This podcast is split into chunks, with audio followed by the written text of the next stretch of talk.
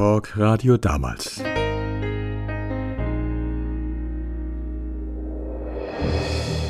Erinnerungen an meine Sendung im Südwestfunk Baden-Baden. Ewig her. Am 13. Juni 1996 lautete mein Thema schlicht Lob. Ein Hörer, 40 Jahre alt, ruft mich an. Er ist Sonderschullehrer. Er erzählt, wir haben viele Schüler, die im Lesen und Schreiben sehr schwach sind, die nicht ohne weiteres ihre Fortschritte, ihre eigenen Erfolge so erkennen, wie wir das tun. Ich bitte Ihnen, das an einem Beispiel zu verdeutlichen. Ein Schüler hat zu Anfang 30 Fehler, später 15. Das bedeutet für ihn statt einer 6 jetzt eine 4 bis 5. Da macht er natürlich ein langes Gesicht. Aber ich sage ihm, du hast dich enorm gebessert. Du machst viel weniger Fehler und du kannst noch besser werden, wenn du so weitermachst. Und wer lobt den Lehrer? Manchmal die Schüler, wenn sie sagen, es hat Spaß gemacht. Manchmal merkt man Lob auch durch besondere Reaktionen. Neulich habe ich ein Kinderbuch lesen lassen. Wir haben sieben Kapitel in zwei Wochen geschafft. Das klingt nicht viel, ist aber sehr viel. Und einer der Jungs war so begeistert, dass er sich das Buch zum Geburtstag gewünscht hat. Da sehe ich, es ist der richtige Weg. Und daraus ziehen Sie dann Ihre Bestätigung. Naja, manchmal reicht das nicht. Ich habe zum Beispiel für einen Schüler eine Stelle gesucht. Er ist körperbehindert und sprachbehindert. Ich habe immer wieder gebohrt und schließlich eine Woche Praktikum rausgeschunden. Die Schulleitung sagte daraufhin Okay, in Ordnung. Da war ich enttäuscht. Das muss ich ganz offen sagen.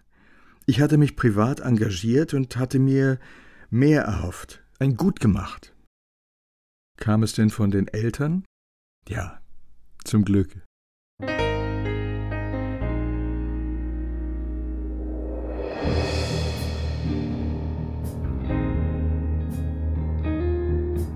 Lob. Wieder meldet sich eine Erzieherin, 40 Jahre alt. Sie sagt, es ist wichtig, genügend Selbstvertrauen zu haben, um unabhängig zu werden von Lob. Gerade im erzieherischen Bereich. Man kann mit Lob immer manipulieren. Deshalb muss ich als Erwachsener unabhängig sein vom Lob. Sie meinen Lob als Gefahr? Ja, das kann sein. Beim Arbeitgeber kann ich lange warten. Da muss ich selber merken, was ich leiste, muss mir selbst Mut machen oder Menschen suchen, die mich bestätigen. Wenn ich von bestimmten Menschen aber nichts kriege, dann renne ich vielleicht immer hinterher. Ich frage, nach dieser Erkenntnis, wie unabhängig sind Sie? Sie lacht. Ich bin auf dem Weg. Der Anfang ist gemacht, wenn ich merke, dass ich abhängig bin.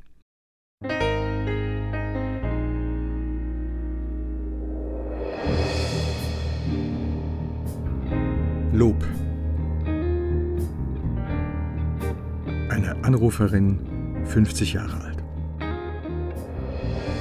Sie beginnt mit einem sehr gut nachvollziehbaren Bekenntnis. Sie sagt, ich bin inzwischen ganz aufgeregt. Ich dachte schon, Mensch, hättest du bloß nicht angerufen. Doch, doch, das war goldrichtig, um gleich mal ein Lob zu verteilen. Dann kommt sie zur Sache. Bei uns ist ein bisschen das Problem mein Mann. Er ist ein richtiger Schwabe. Er sagt, nicht geschimpft ist Lob genug. Er ist zufrieden, ich bin es gewöhnt, wir sind schon lange verheiratet. Aber bei meinem Sohn, da habe ich manchmal das Gefühl, dass er das nicht so gut verträgt. Bezieht sich denn die Regel Ihres Mannes auf den beruflichen und den familiären Bereich? Ja. Mein Mann war viele Jahre in einem Familienbetrieb. Er ist nie gelobt worden.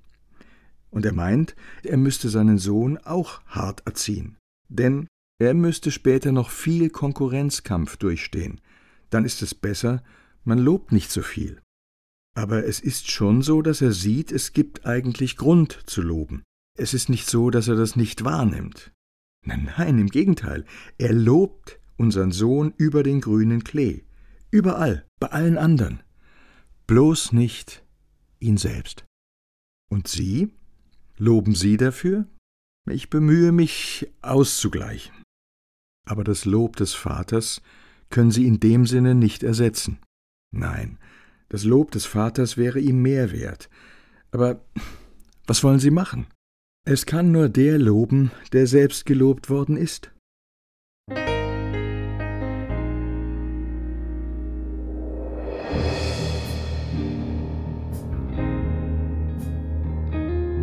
Ein Hörer, 51 Jahre alt. Für uns fast Ältere ist das ein schwieriges Kapitel. Für uns gibt es das Wort gar nicht mehr. Man erwartet alles von uns. Ich bin als selbstständiger Immobilienmakler tätig. Ich muss alle loben. Meine Kunden, meine Mitarbeiter, alle. Nur ich bekomme nie Lob. Mich lobt überhaupt niemand. Das klingt bitter. Das ist bitter. Man muss sich permanent selbst motivieren. Man muss sich immer wieder Gedanken machen, wie kann man die Leute motivieren, Freunde, Kunden gewinnen. Das ist auch der Grund meines Anrufes, um das hier einmal zu sagen. Nicht nur Arbeitnehmer, auch Arbeitgeber bräuchten mal etwas Nettes. Ich hatte heute ein Gespräch mit der Bank. Gestern gab es einen schlechten Prozessausgang. Im Moment nur Nackenschlag nach Nackenschlag. Ich komme gerade nach Hause und habe heute Morgen um halb sechs begonnen, am Schreibtisch. Es war ein beschissener Tag.